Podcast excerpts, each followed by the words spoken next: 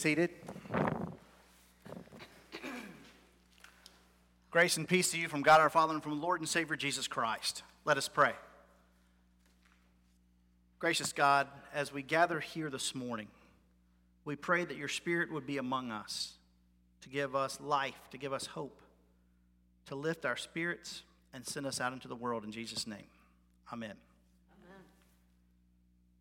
When I was 14 years old, I remember it was a Friday morning, and about 6 o'clock in the morning, something woke me up, banging on my window. It was just this nonstop banging and banging and banging. I couldn't figure out what it was, and I looked down and I couldn't really tell anything. So I went out into the living room and looked out the window there, and it was just pouring down rain. Just wind was whipping, I mean, like I'd never seen it before. And so I, you know, because I had to get up for school in a while, I went back to bed and tried to sleep. And for the longest time, it was just that banging, it wouldn't stop. And then suddenly, it quit. No more banging. So I went to sleep. And then a little while later, I woke up. Now, this was September the 22nd, 1989. And we had heard that a bad storm was going to be rolling through there, possibly. It's this little called Hurricane Hugo. Maybe you heard of it. Now, if in fact you do your research and look at Hurricane Hugo, you'll be like, wait, it hit on September the 21st. But I was in the foothills of North Carolina, six hours away from any beach, and it hit us on the 22nd. And so I looked out the window, and by then the storm was pretty much over, and it was devastating our White House was green because it was as if all of the leaves on the trees had gone through a blender and just splattered up against everything. The reason that my tr- the, that the beating stopped on my window is because it was a dogwood tree that used to be outside the window. It wasn't there anymore. But we were lucky. That's about all the damage that, that our house endured. Now, of course, there were some limbs down, and there was a limb that was hanging from a power line five feet above my brother's car, but that was it. My neighbors, however, they weren't so lucky. Um, I remember across the street, uh, there was an oak tree that had fallen over. And if you know anything about oak trees, there's a huge root system. The entire yard was standing straight up in the air. There were a lot of friends and neighbors who had trees in their homes. Some branches through windows, some lost entire floors. Power, of course, was out. I mean, we got up to get ready for school, but there was no school, not for another week and a half to two weeks, because that's how long it took to get power back. The roads were basically impassable. But as everyone came out, an amazing thing happened. No one cared about their own stuff, and everybody cared about their neighbor. It was absolutely beautiful. Um, my friends and I would walk down the street to see how we could help people, and all these old ladies kept shoving us ice cream because they wanted to get it out of their freezer before it melted. It was a great day. and, and, you know, all the neighbors weren't saying, well, that tree that fell on my house was on your property. No one cared. Everyone was out with their chainsaws or their rakes or their shovels or did whatever they could for the other people. You were checking on the neighbor across the street more than you were even checking on how your own house was doing. It was an incredible day to be in a community. Yesterday, we celebrated, or I celebrated is probably not the right word, but recognized the 20th anniversary of September the 11th, 2001. It's a day, if you were alive, you remember. Um, you remember exactly where you were when you saw or when you heard about the attack on America. And as an American, my whole life, my favorite this today is the anniversary of my proudest day as an American. Because on this day, September the 12th, 2001, was when our country was its most together that I had ever seen. People were flying flags everywhere. Um, we were calling people that we hadn't spoken to in a long time. We were praying with each other. I remember I got a phone call a few hours after the attacks happened. It was from a, a, friend of mine who attended the large Lutheran church that was three miles down the road from where I was serving. They had lost their pastor a couple weeks before. Uh, he had gone to another church. And so they were without a pastor. And he asked me to come and conduct a community service at that church. Well, that's kind of strange, isn't it? The pastor going to another church to do a service, but no one cared. The, everyone from my church came to the bigger church. People who weren't even Lutheran were there. Everyone just needed to be together. Do you remember that? Wasn't it incredible? Just the togetherness that we felt. That's what happens in the face of tragedy so often, right? That is when the best of humanity comes out. When we show the love that we've been given, we, where we care about our neighbors. It's incredible. Or at least it used to be. The last couple years, we've been dealing with not just a national tragedy, but a worldwide pandemic. And instead of the best that humanity has to offer, we've seen the worst, have we not? Everyone has been so concerned, not about their neighbor, but about themselves. And the people who are most concerned about others, our healthcare workers, our, our, our educators, and, and those that are on the front lines, it's as if they don't matter anymore. Oh, at first it, they were heroes, but now, now our school nurses are literally being threatened because it's their job to call and quarantine kids. That happened in this very community. We have arguments back and forth about whether or not we're going to wear a piece of cloth on our face, um, about whether or not we're going to get a shot in our arm. And, and, and it's just, well, it's just plain ugly. And I admit to you that today I come before you and I'm mad.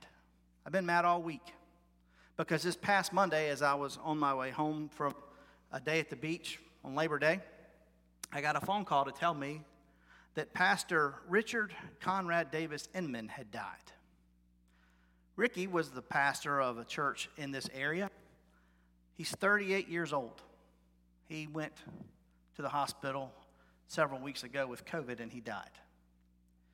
Now, Rick had a lot of pre existing conditions. He, he because he was very premature. He had had several kidney transplants along the way. But despite the fact that their pastor was extremely high risk, the congregation refused to wear masks. And he contracted COVID at church by somebody who wasn't exactly feeling well that day and had it.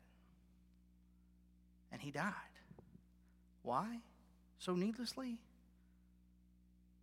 because we're so concerned about ourselves that that's all that matters.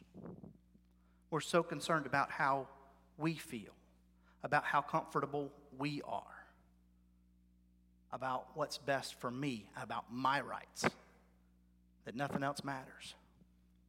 Now, folks, I am not a medical expert of any kind. I'm not an immunologist. I'm not a virologist. I don't even know if that's the right word, but I do know a thing or two about what it means to be a follower of Jesus. And as we look at today's gospel reading, I can assure you that there is a very specific message for us today. We've been in the season of Pentecost, and along the way, what it is, it, the season of Pentecost, you know, Christmas is all about the birth of Christ, and Lent's about the death of Jesus, and Easter's about the resurrection of Christ. Pentecost is about the church, it's about discipleship. And, uh, and so, what we've been doing is we've been traveling with the disciples and we've been witnessing Jesus' miracles and, and, and we've been hearing the teachings that, that impact our lives. And so now it sort of come, all comes to a head for the disciples as Jesus is sitting around and he asks him, Who do the people say that I am? And the answer is pretty simple. Well, some think you're John the Baptist, and some think you're Elijah, and others, you know, think you're one of the prophets. But then Jesus gets a little more pointed. He says, But who do you say that I am? Peter responds, You're the Messiah. You are the one, the one we've been waiting on. You are the Messiah, the one that's come to save the world. It's you. Well, then Jesus goes on to define what being the Messiah means. He said, The Son of Man must undergo great suffering and be rejected by the chief priests, the scribes, and the elders, and be killed, and on the third day rise again. And of course, you all know what happens next. Peter, who just had this incredible declaration about Jesus, comes by and says, Uh uh-uh, uh Lord, nope. That's not the way it's going to happen to you. Because even he doesn't understand. He knows Jesus is the Messiah, but he doesn't understand what that means. But then Jesus goes on to get behind me, Satan. You're setting your mind not on godly things, but on human things. And then he says a thing that we need to hear. He says, If any want to become my disciples, let them deny themselves, take up their cross, and follow me. If any want to become my disciples, let them deny themselves, take up their cross, and follow me. Now, see, we've heard that phrase before, right? We've heard this passage, have we not? This is nothing new. But here's the thing we reverse it. Because here's, all right, how many of you follow Jesus? I follow Jesus, love Jesus. We're followers of Jesus, yes? We'll follow Jesus. And then we talk about take up their cross. You're going to take up a cross? Yes. You know why we'll do that? Because, for one, do you ever know, have you ever met somebody that's been crucified? Have you ever heard about somebody being crucified lately? No. And we're not even really in danger for, of being killed for our faith. So it's pretty safe to say, sure, we'll take up a cross. No problem. I do it every, every Good Friday. You'll see me, I'll take up a cross and carry it in here. But then we get to the first thing Jesus said, the one we kind of gloss over here deny yourself. Deny yourself. And that's when Jesus goes from preaching to meddling. Because denying ourselves means that we put others first. And not just our family and our friends or the people in the pews next to us. No, we put everybody else first.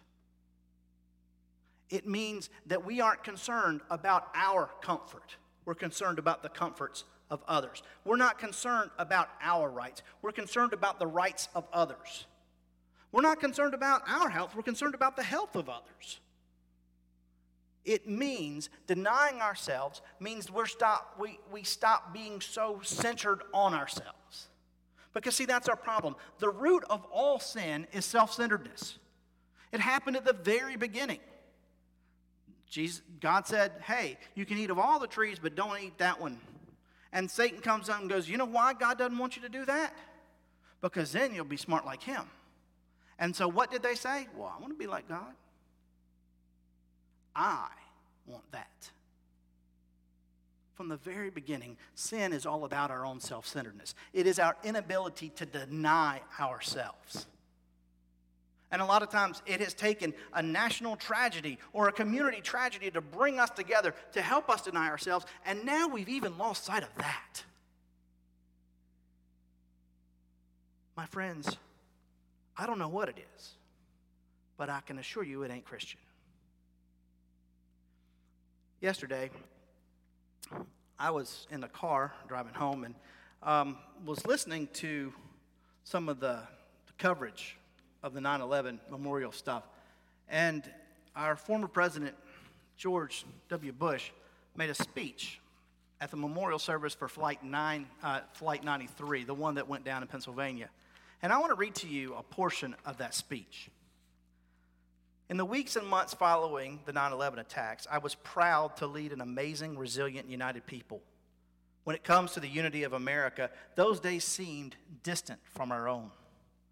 A malign force seems at work in our common life that turns every disagreement into an argument and every argument into a clash of cultures. So much of our politics has become a naked appeal to anger, fear, and resentment. That leaves us worried about our nation and our future together. I come without explanations or solutions. I can only tell you what I've seen. On America's day of trial and grief, I saw millions of people instinctively grab for a neighbor's hand and rally to the cause of one another. That is the America I know. At a time when religious bigotry might have flowed freely, I saw Americans reject prejudice and embrace people of the Muslim faith. That is the nation I know. At a time when nativism could have stirred hatred and violence against people perceived as outsiders, I saw Americans reaffirm their welcome to immigrants and refugees. That is the nation I know. At a time when some viewed the rising generation as individualistic and decadent, I saw young people embrace an ethic of service and rise to selfless action. That is the nation I know. This is not mere nostalgia. It is the truest version of ourselves. It is what we have been, and it is what we can be again. I would say, not only it is it the nation that we know, this is the faith that we are called to. You and I are called to deny ourselves. We've been talking a lot about discipleship when we've been talking about the six signs of living, but all of that begins with self denial. My friends, we love because we're loved. We forgive because we're given. We're forgiven. We, we are merciful because we have been shown mercy. We deny because Jesus denied himself, and we sacrifice because he sacrificed everything for us. That's what it means to be a follower of Jesus Christ. It means being willing to look past yourself to the needs of other people. That's what it means to be a Christian. It's time for us to deny ourselves. It's time for us to be the people that we are created and called to be, not ones that are navel gazing and just looking what's best for number one. It's not all about me, it's all about Him and therefore it's all about them. We love because we're loved. We forgive because we're forgiven. We are merciful because we have been shown mercy. We deny ourselves because He denied Himself. And we sacrifice because He sacrificed everything for you and me. Amen.